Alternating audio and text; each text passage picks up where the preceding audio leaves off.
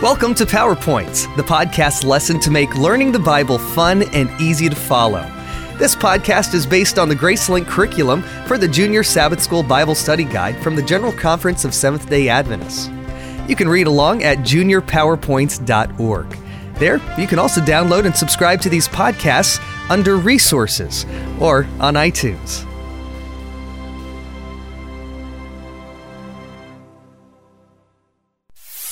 Lesson 1 Thinking of You.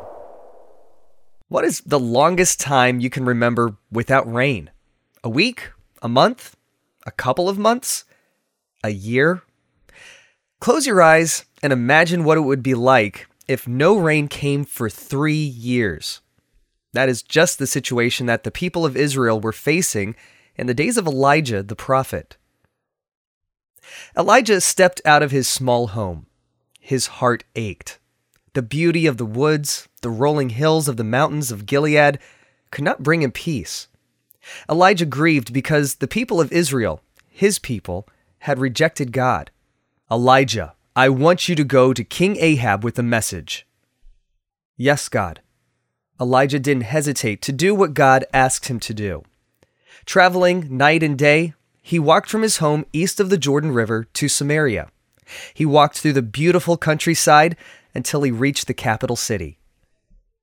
At the palace of King Ahab, Elijah didn't ask permission to see the king. He walked past the guards on duty straight into the throne room and stood before an astonished Ahab.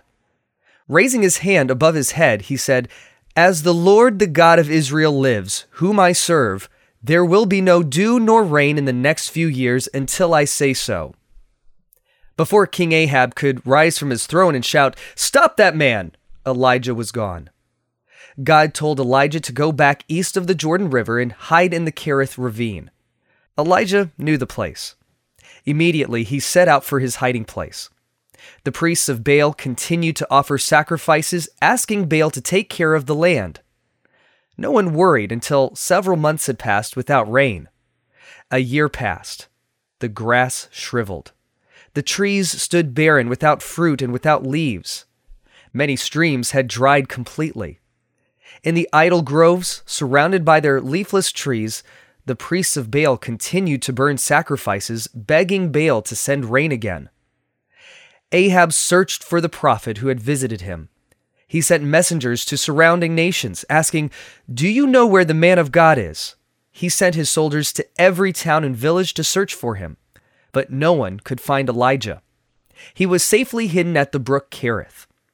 Day after day, Elijah watched the plants wither and die. He watched the brook become a trickle of water. Each morning and evening, black ravens carried food to him. How surprised Elijah must have been the first time they appeared with bread in their beaks and dropped it into his hands. How awed Elijah must have felt at this miracle that kept him supplied with food. Every day, Elijah praised God for his care. Eventually, the brook dried up completely. Then God said, Go at once to Zarephath in the region of Sidon and stay there. I have directed a widow there to supply you with food.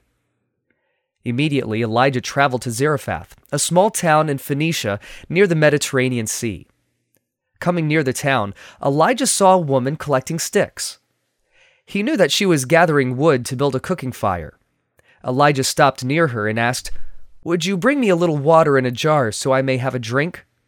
As she turned to go get him water, Elijah said, And bring me, please, a piece of bread. The woman stood up straight and looked into Elijah's face. Somehow she must have recognized that he believed in Jehovah God. As surely as the Lord your God lives, she said, I don't have any bread only a handful of flour in a jar and a little olive oil in a jug. I am gathering a few sticks to take home and make a meal for myself and my son, that we may eat it and die. Elijah said, Don't be afraid. Go home and do as you have said. But first, make a small loaf of bread for me from what you have and bring it to me, and then make something for yourself and your son. For this is what the Lord, the God of Israel, says the jar of flour will not be used up, and the jug of oil will not run dry until the day of the Lord sends rain on the land. See 1 Kings chapter 17, verses 9 through 14. And that's exactly what happened. Every single day for the rest of the three year famine, the widow used all the flour and oil in her containers to make bread. Every single day, by God's grace, her containers had just enough flour and oil to use for that day.